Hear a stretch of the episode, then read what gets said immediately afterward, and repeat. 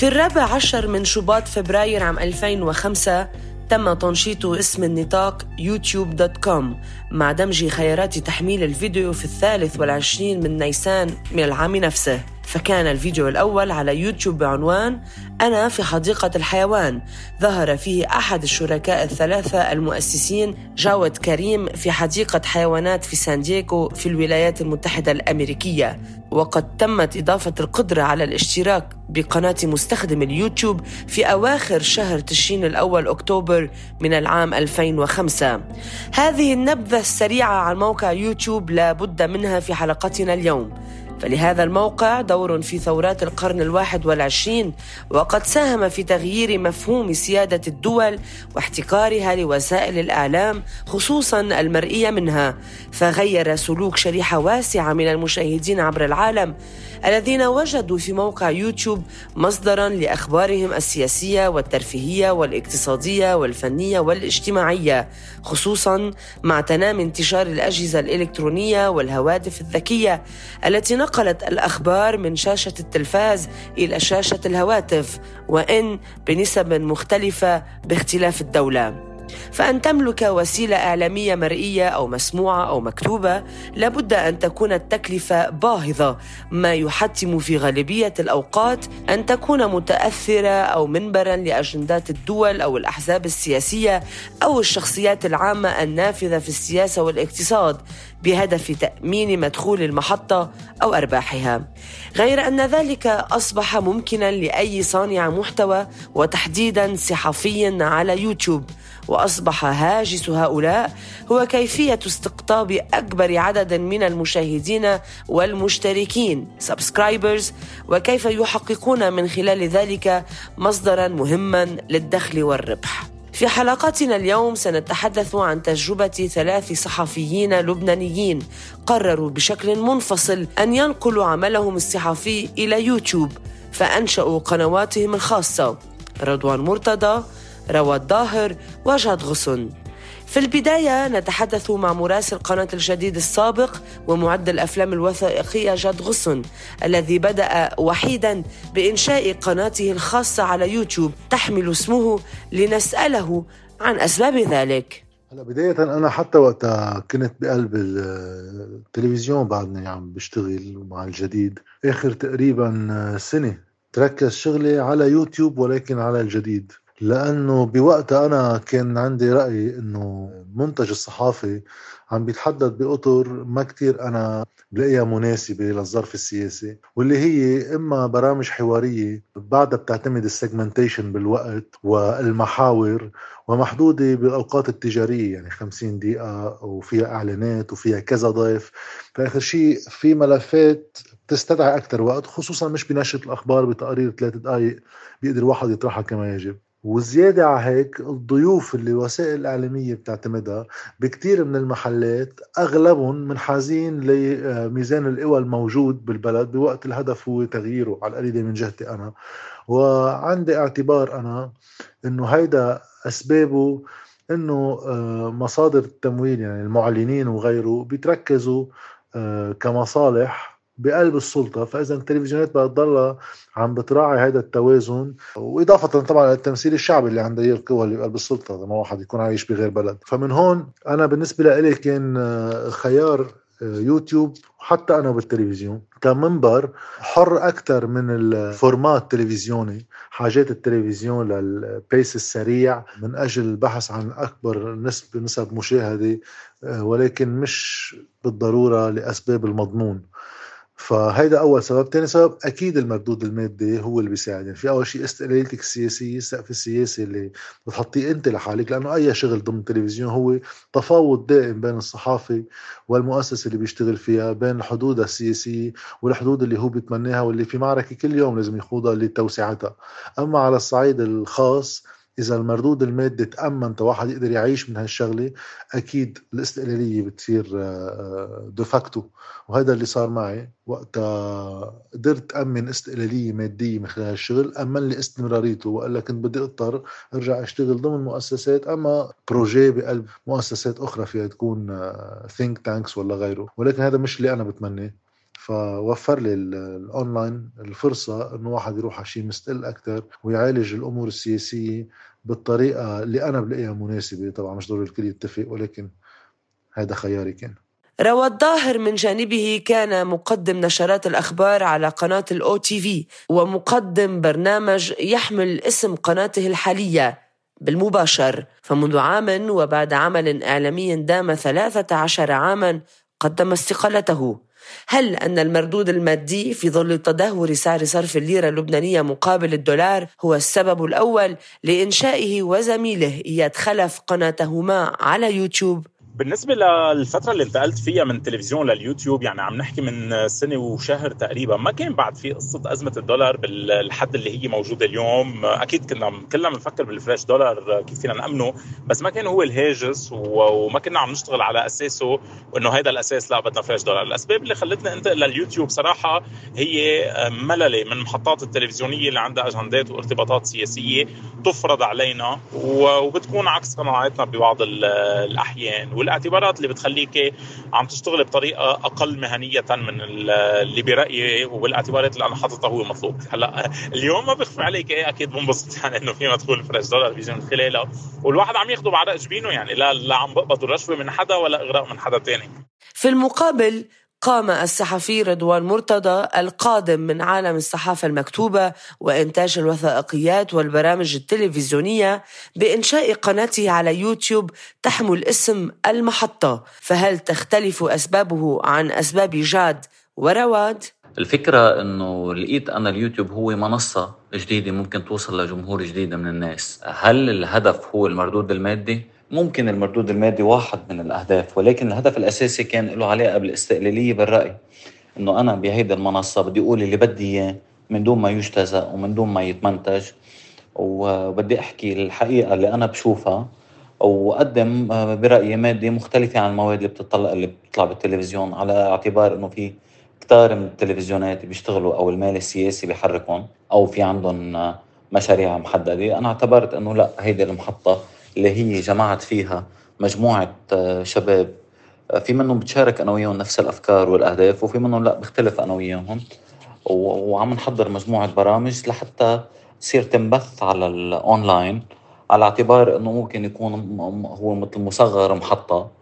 آه، بيكون فيها كذا برنامج وبيكون فيها توك شو وبيكون فيها وثائقيات قصيرة. بين جمهور الصحيفة وبين جمهور اليوتيوب كيف يقيم رضوان ميزان الربح والخسارة؟ جمهور المرئي غير جمهور المكتوب. في شريحة مشتركة بين اثنين ولكن بالعادة أو حتى غير جمهور الأونلاين أنه هلأ بعصر ال social media والتليفونات الذكية في كتار ناس ما بتقرأ المقالات ما بتفوت تقرأ الجريدة. بتحضر الفيديو اللي بيوصلها. بتقلك إنه أنا بدل ما أقرأ اقعد أقرأ مقال وأتعب بحضر فيديو ست سبع دقائق بيوصل لك الفكرة وتفاصيل إضافية.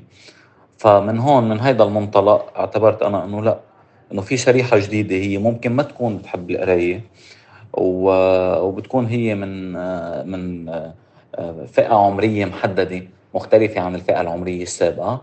بكون أنا عم بقدر أوصل لهم بالمرئي والمسموع أكثر ما أكون عم أقدر أوصلهم بالمكتوب. هل الأمر نفسه بالنسبة إلى جاد غصن وتحديدا أن مضمون قناته مختلف فهو يستضيف أسبوعيا شخصية سياسية أو اقتصادية أو فنية أو ثقافية على مدى أكثر من ساعة ونصف ساعة. كما يقوم بتحميل فيديوهات يشرح فيها نظرته للتطورات في البلاد على أكثر من صعيد. بالمقابلات اللي عم قوم فيها أيضا آه، بتختلف شوي عن التلفزيون لأنه كمان ما فيها آه، البنية اللي التلفزيونات بتحبها اللي هي كما قلت بالجواب الأول إنه segmentation ومحاور بالحلقة وبدنا نمرق على كل المحاور ومحدودين بالوقت وبدنا نخلي tempo الحلقة سريع فبدنا الجواب يكون دقيقة ونص ودقيقتين. بوقت في بعض الأجوبة بتستدعي أكثر من هيك. المقابلات اللي أنا عم بقوم فيها آه، بتركها تمشي حسب المضمون. طالما في شيء آه، له قيمة بعد ما انقال خليه ينقال. الوقت مش مهم. وهذا في مخاطرة شوي يمكن على نسب المشاهدة ولكن الغاية من العمل الصحفي أنا برأيي هون إذا واحد قدر يأمن ما يكفي من المشاهدات ليأمن استمراريته هو عم بحافظ على المضمون بالشكل اللي هو بحب يقدمه أنا مني مع التنازلات واحد يعملها لأسباب كثرة المشاهدة فقط بقصة التيمبو ولو على حساب المضمون. هلا أي شريحة ربحتها أنا أكيد الفئات العمرية الأصغر بالعمر آه، عم تختفي تقريبا من مشاهدة الدورية للتلفزيونات بتحضر فقط عند الأحداث إذا في شيء مهم بالبلد. أما اليوتيوب يتوفر لها على وقتها ساعة اللي بدها ضمن اهتماماتها. هيدا أكيد آه، هون ارتفع. طبعا اللي واحد بيخسره هو الجمهور التقليدي اللي أكبر بيكون عادة بالعمر أما اللي معود على قعده التلفزيون وما عنده العادة ولكن ما عنده عادة الأونلاين ولكن حتى هيدا مع الوقت عم بيتغير. آه، عم نشوف إنه الكبار بالعمر كما صغار بالعمر آه، مشاهدة وسائل التواصل الاجتماعي خاصة عم بحكي هون وسائل البودكاست ويوتيوب عم ترتفع في شرائح فيها ببطء في شرائح فيها أسرع ولكن بشكل عام أنا بتصور المستقبل لها لم يواجه رضوان مرتضى أي مشكلة في تأمين تكاليف التصوير والإنتاج. كونه يملك شركة في هذا الخصوص. ولكن ماذا عن الإعلامي رواد ظاهر؟ تجربة أنا برأيي مستمرة وأنا براهن أنه هي تجربة طويلة الأمد. ولما أنا وإياد أسسنا المشروع ما كنا عم نفكر أنه آه، والله بشهر وشهرين وعشرة أشهر حتى آه، قادرين نوصل للي بدنا إياه. كنا عم نقول عم نبني شغلة بدها يمكن خمس سنين لتبلش تأتي آه، ثمارة رغم هيك أول فترة بلش يصير عنا إعلانات على القناة وما إلى ذلك. وبالتالي بلش يكون عندنا مردود مالي. وبهيدا المردود عم نحاول نكبر شوي شوي بالإنتاج. يعني نحن بلشنا أول شيء بنسجل Skype من تليفوناتنا وبنعمل المقابلات عبر ال Skype آه، ما بدها مونتاج ما بدها شيء بعدين دخلنا قصة المونتاج مع graphics خفيف لما صار في مردود مالي. بعدين نقلنا آه، جبنا آه، كاميرتين وبلشنا نكبر نصير نصور شوية مقابلات عند بعض الضيوف. فشوي شوي عم نكبر. يعني كلفة الإنتاج عم بتكون إذا بدك ماشيه نسبيا مع مدخول القناة وهيك عم نكبر شوي شوي ومشان هيك بقول بحس إنه لا ما بنوقف ماذا عن جاد غصن؟ وهل من الممكن أن تتوقف هذه التجربة لصعوبة تأمين تكاليف العمل الإعلامي عبر اليوتيوب؟ أنا تجربتي راضي عنها لأنه آه، عم أقدم شيء بالشكل اللي أنا هيك بتمناه منه كتير تجاري منه هيك بيس سريع ما في إخراج ما في مونتاج آه، ما في مؤثرات كبيرة. ولكن آه، عم بتنال نسب مشاهدة جيدة وعم بتأمن القدرة على الاستمرارية. مردودها المالي لأنه تكاليف الإنتاج فيها بسيطة أنه أنا فعليا آه، أول سبعة ثمان أشهر أنا كنت عم صور وأنا عم بعمل مونتاج فما كان معي حدا. اليوم من وراء المردود المادي تحديدا من وراء Patreon وأيضا المردود اللي بيجي من يوتيوب صار عندي القدرة يكون في طبعا ناس بتشتغل ك freelancers بعد ما في قدرة للتوظيف بس صار في قدرة لشوي يصير في تقسيم أدوار تخفف أعباء التصوير على القليلة والمونتاج عندي بخصوص المقابلات وإدارة مواقع التواصل. هون بلاقيها افقها بعضه جيد. ليش معقول تتوقف إذا بطل الشيء اللي عم يتقدم له جمهور؟ فهيدا بصير التحدي هو خاصه بالمضمون بما إنه الجمهور اللي اجى اجى فقط للمضمون بيبقى عندي هون التحدي. إذا كانت التكاليف باتت مؤمنة بشكل يضمن الاستمرارية هل من مشروع لرفع عدد العاملين في قنواتهم على يوتيوب لتصبح تلفازا يضم وجوها جديدة أو معروفة يقدم كل منها برنامجه أو فقرته؟ الإعلامي روى الظاهر يؤكد أن هذه المساحة موجودة أصلا على قناته لصحفيين آخرين يقدمون فقرات أو برامج كل حسب اختصاصه وسيسعى لتطوير ذلك أيضا. ولكن ماذا عن جاد غصن ورضوان مرتضى؟ لا أنا ما بدي إياها تصير تلفزيون. هي رح تضلها هيدي ال channel رح يكون فيها برامج أكيد. يعني هلأ أصلا عم اشتغل على أربع برامج. جداد رح ينحطوا. ورح ضيف فيها شيء له علاقة بال mini documentaries يصير اعرضهم عليها. ولكن إنه وجوه معروفة ما بميل إنه أنا فتش لاجيب إذا اجى حدا من الزملاء اقترح علي إنه عباله يقدم شيء فساعتها إيه ليش لا؟ هلا أنا القناه بتحمل اسمي لأسباب هيك آه، انتشار الصفحة بالبداية. بما إنه أنا آه، بشتغل بالصحافة إلى عشر سنين ففي نوع من ال آه، يعني. إذا بدي أحط اسم آخر كان في عندي خايف من الريسك إنه ما يتم التعرف عليها بالسرعه المطلوبة. آه، بالمستقبل أنا مع تغيير اسم الصفحة لتصير اسم آه، موقع ليشتغل معي ناس تانيين لأنه آخر شيء الهدف هو آه، واحد يزيد الإنتاجية ويوسع إطار المدى اللي بتوصل فيه الرسالة اللي واحد عم يجرب يوصلها من خلال اللي عم بيشتغلوا. فهذا بيستدعي عمل جماعي أكثر منه عمل فردي. وهذا بلشت تقوم فيه بالأمور التقنية بالجانب التقني بال freelancers اللي قلت لك عم بيساعدوني بهيدي ال channel هلأ كلمة تلفزيون آه، أنا بفضل يبقى بالإطار اللي بيشبه البودكاست بمعنى المضمون والشكل. يعني آه، التركيز يكون على المضمون أكثر من الجوانب الشكلية للإنتاج. تا واحد يقدر يكون عم بيعوض أما عم بيوازي ما يضخ عبر وسائل الإعلام التقليدية اللي بتبقى إما مملوكة من جهات سياسية إما مملوكة من رأس مال عنده مصالح آه، بالنظام السياسي. اللي واحد عم يجرب يعمله إنه يترك هذا المنبر حر من المصالح فتمويله لازم يكون حر مش من جهة سياسية ولا حتى من معلنين. يعني أنا مني مع الإعلانات. فقد ما بتتوسع القناة وقد ما بتندعم القناة آه، بصير في قدرة على إنه يصير في آه، أشخاص غيري صحفيين غيري نقدر نتعاون لكل واحد يكون عنده فكرته اللي بتختلف بمضمونها وبأشكالها تتامن أمور مختلفة آه، ونزيد الإنتاجية هون الأولوية هل العودة إلى الشاشة اللبنانية أو العربية بات صعبا جدا؟ سؤال نطرحه على من عمل أمام الكاميرا جاد ورواد. ما بستعمل تعبير صعب جدا. بقول إنه إذا توفر أي عقد ملائم إيه صراحة تلقيت عقد بعد ترك الاو تي في كان خارج آه، لبنان. رفضته لسببين. السبب الأساسي هو ما بدي أرجع موظف. كان إني أكون مذيع أخبار بدوام محدد بكل ما يترتب على الوظيفة من تبعات. يعني أنا عندي شغل الخاص وبفضل ما ما أكون موظف. وثاني شغلة بعض الاعتبارات العائلية. إذا بدي أكون ارجع على التلفزيون بده يكون ضمن برنامج وليس كموظف. هي أول شغلة. بس إنه ما في يقول مستحيلة أو بتصير. بنتركها للأيام وللظروف ولشو ممكن ينعرض. عودتي للشاشة بشكل عام ما بحسها صعبة. يعني في اعمل خيار. بس أنا صراحة وتم بالسنة الماضية عروضات بهالخصوص تحديدا. أنا كثير مفضل تجربتي الحالية. بما إنه مردودها المادي بينعاش فيه تجربة حرة وفي لها مستقبل وإذا وصلنا لعمل جماعي من ضمنها أنا برأيي بتقدر تكون عندها وزن لا يستهان به. أكيد بعد ما فيها اليوم تنافس قنوات تلفزيونية بتبث 24 24 عندها استوديوهات عندها infrastructure كثير كبيرة.